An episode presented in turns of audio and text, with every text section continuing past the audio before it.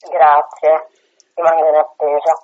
Buongiorno, buongiorno e benvenuti su ABC Radio, la radio che ti parla. Nel nostro spazio intervista con la cultura abbiamo Stefania Chiappalupi. Ciao Stefania.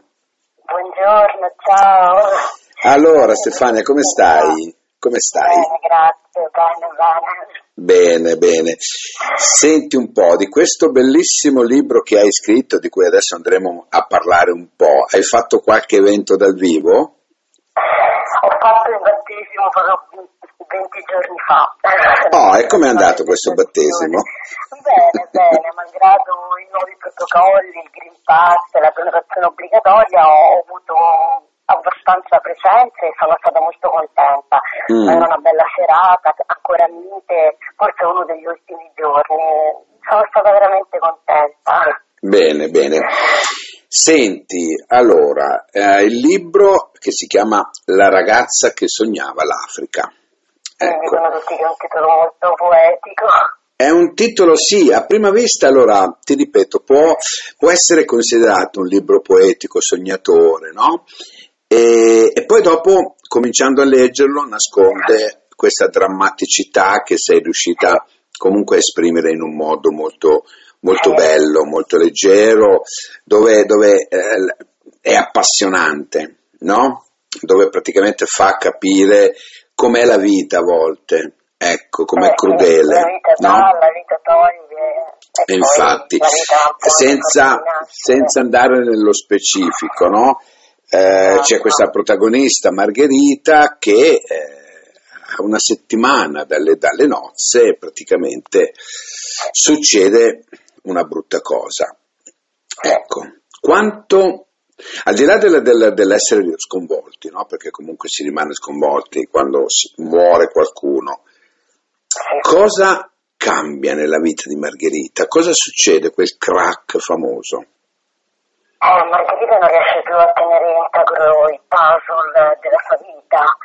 Sembrava che niente più le appartenesse, il lavoro, anche la famiglia stessa, gli amici, che non riuscivano a capirla, nel senso che sì, hai avuto questa disgrazia, però adesso cerca di riprenderti. Quindi Margherita sentiva tutto estraneo intorno a lei e non Mm. riusciva più a raccogliere niente, a raccogliere nessun frutto. E così lei aveva questo sogno che serbava nel cuore fin da bambina, che però per lei era soltanto un, un sogno, di andare in Africa e decide di realizzarlo, di metterlo in atto. Dice magari riesco a riprendere le redini della mia vita andando via. Ma lei va in Africa di conseguenza a questo dramma o aveva già programmato, tu che l'hai scritta no, questa no, storia? No, no, no, no, no, no, assolutamente no. Lei va in Africa circa un tre mesi dopo dalla, dalla tragedia, perché come ho appunto detto prima, non riusciva più a vivere.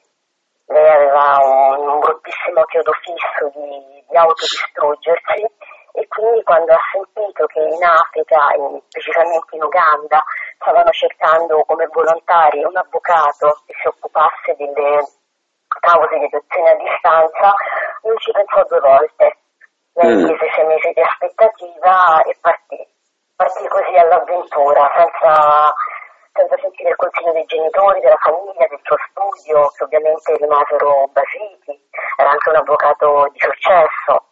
Certo. Lei si lasciò trasportare dalle emozioni, ma forse io direi di più dal coraggio, dal coraggio di riprendere in mano la propria vita e soprattutto di rinascere.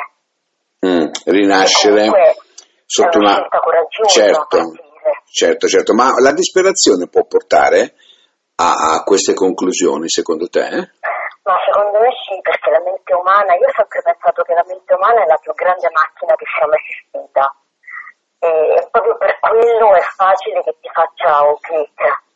Mm, E quindi, anzi, nella completa disperazione di, di questa donna, la scelta, la via di fuga, che poi si può anche chiamare che magari non ha voluto affrontare la realtà di tutti i giorni, ma ha preferito fuggire, per lei è stata eh, la salvezza. La mente Certo. umana, diciamo, gli ha, gli ha dato quello spiraglio di luce, invece di fare i click, certo, la certo. possibilità di, di evadere. È vero, è vero, è vero. Senti, ehm, poi però succede una cosa bella, no? Succede Sì, che incontra Giorgio. inaspettata, Esatto, esatto. Nel momento che mai lei ci sarebbe immaginata nulla, ovviamente, perché lei lavorava 24 ore su 24, si dedicò a questi bambini, incontra questo, me- questo dottore di Medici Senza Frontiere, Giorgio. E questa è la vita, questa è la vita. Sì, eh sì. che ti riserva delle sorprese continue, no? Esatto, esatto, non Ecco. sappiamo mai quello che può succedere domani. è vero, è vero. Senti, mh, vabbè, senza spoilerare molto, no? perché noi dobbiamo cercare di incuriosire. Qual è, secondo te, la, la, mh, la cosa più bella di questo romanzo?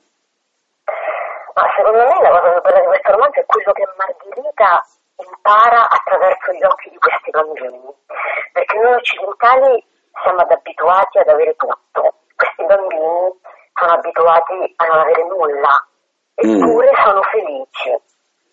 Perché per loro la vita, anche la più disperata, o se vogliamo usare anche altri aggettivi, ancora più brutti, anche la più disgraziata, vale sempre la pena di essere vissuta. È questo che Margherita si rende conto andando lì. Mm, La luce di quei bambini che non avevano niente, solo la disperazione, eppure erano felici, perché erano felici di vivere quello che secondo me in Occidente, da noi, siamo un po' dimenticati. Perché certo. abbiamo sempre bisogno di tante cose e non ci basta mai nulla.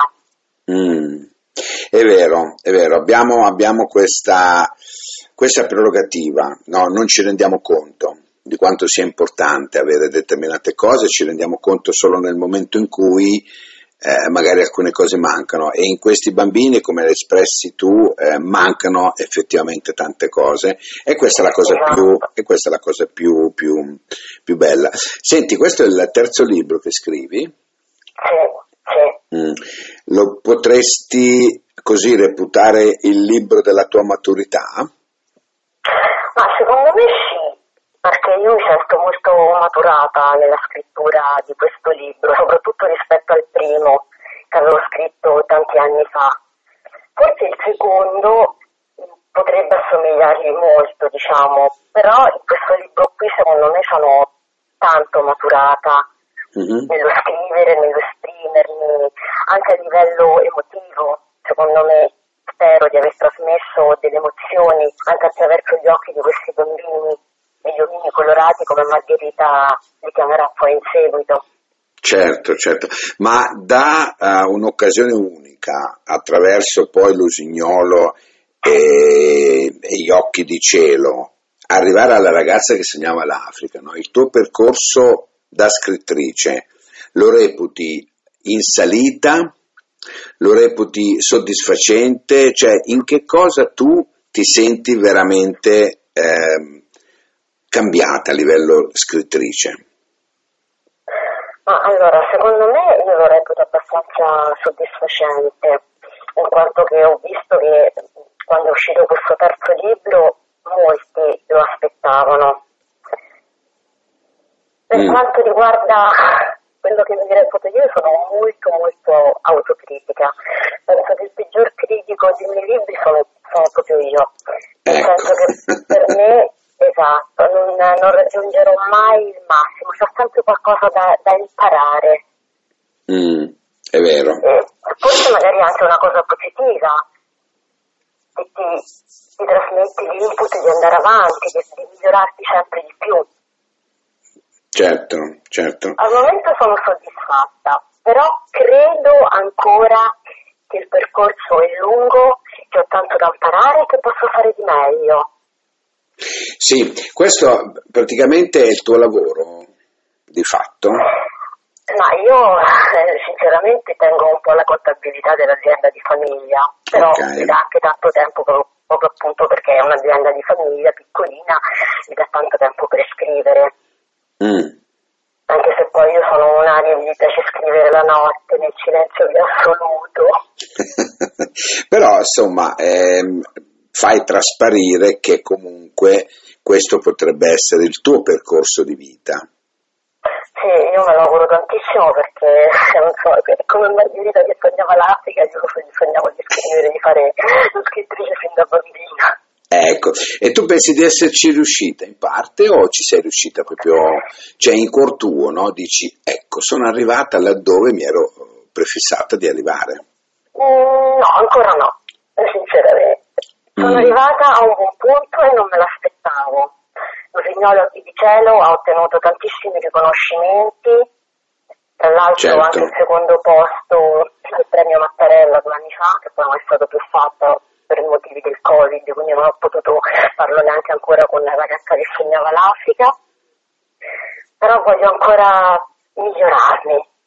Mm, sono una curiosa e punto sempre a, a traguardi più alti, perché secondo me solo così puoi ottenere il massimo dei risultati. Se ti accontenti non ottieni più nulla, vai a scendere. Senti, io so che tu ami particolarmente un'autrice che amo anch'io, che è Sveva Casati Modigliani. Tanto, tanto, è la mia musa ispiratrice, Cos'è che ti piace di lei particolarmente? Le cose come le descrive, i suoi racconti? Fammi capire un attimo. Sono molto descrittivi e quindi mi sono ispirata a lei perché a me piacciono molto le descrizioni. Mm. Adesso so che vanno molto poco di moda e invece a me piacciono tanto. Ma anche dalle piccolezze, un mobile, descriverlo come intagliato, il profumo del legno. E quindi Sveva invece, soprattutto nei primi libri, lei lo faceva tantissimo. Poi mi piace il suo modo di descrivere l'amore a 360 gradi, che l'amore non significa soltanto tra uomo e donna. Certo. Può essere tra amiche, tra una conoscente che incontri e cambierà la tua vita. Ecco, mi piace tantissimo di lei questo aspetto qui. Mm, mm. Senti un po', io so che tu ti sei cimentata anche nella poesia. Sì. Ecco, la domanda è questa, dove sta andando secondo te la poesia nel 2021?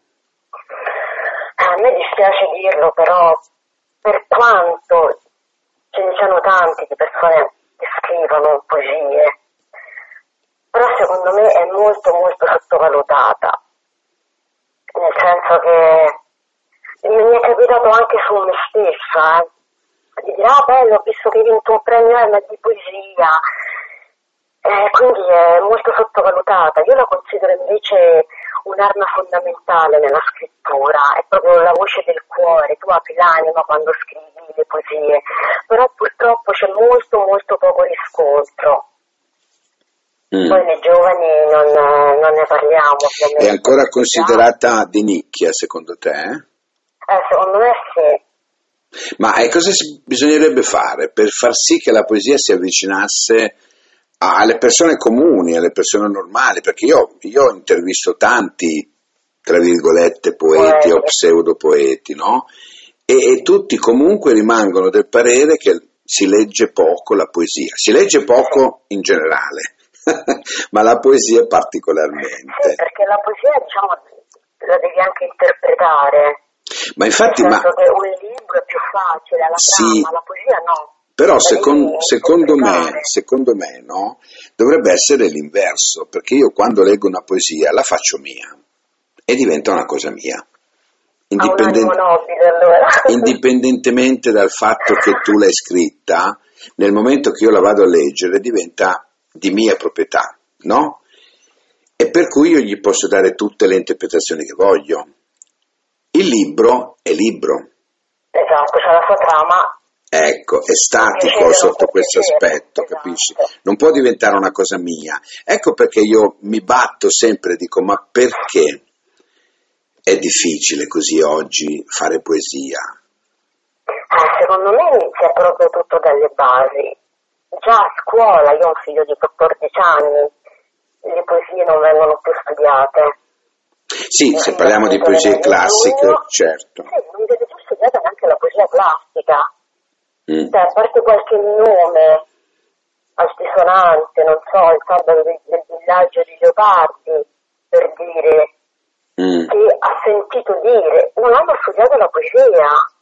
Cioè, non so, io parlando l'altra volta vedevo la cavallina storna di, di, del Pascoli, non le hanno proprio toccate, cioè quindi tutto parte dalle basi, proprio dalla scuola che ha cominciato ad allontanarsi dalla poesia, perché magari la ritiene demodé, non, non, non, porta niente, non insegna niente, non lo so. E quindi di conseguenza questi ragazzi non, non la conoscono, non ci si avvicinano. Mm. Senti, mh, mm, mi incuriosisce e mi incuriosirebbe sapere chi metteresti al posto di Margherita in una fiction televisiva? Eh, ci dovrebbe bene una Miriam Leone, secondo me, perché è rossa. Sì? Eh, so, penso che giusto, più o meno l'età dovrebbe essere quella, non voglio... ti piacerebbe se il tuo libro... Ti piacerebbe se il tuo libro diventasse una fiction? Sì, molto. Mm. Anche se potrebbero cambiare le cose? Eh, purtroppo è uno scrittore deve comunque adattarsi, perché a volte si vengono cambiate le cose. Mm. So che non vengono mai stravolte, per carità, però un po' di aggiustamenti cinematografici possono esserci. Chissà, chissà, perché la trama si presta molto sì. a, a, una fiction, no? Perché comunque quanto dura come lasso di tempo questo romanzo? Da luglio a giugno più o meno 11 mesi. Mm. Eh beh, luglio si iniziato con la disgrazia. In 11 mesi ci stanno ben... In 11 mesi ci stanno ben tre puntate di fiction televisiva.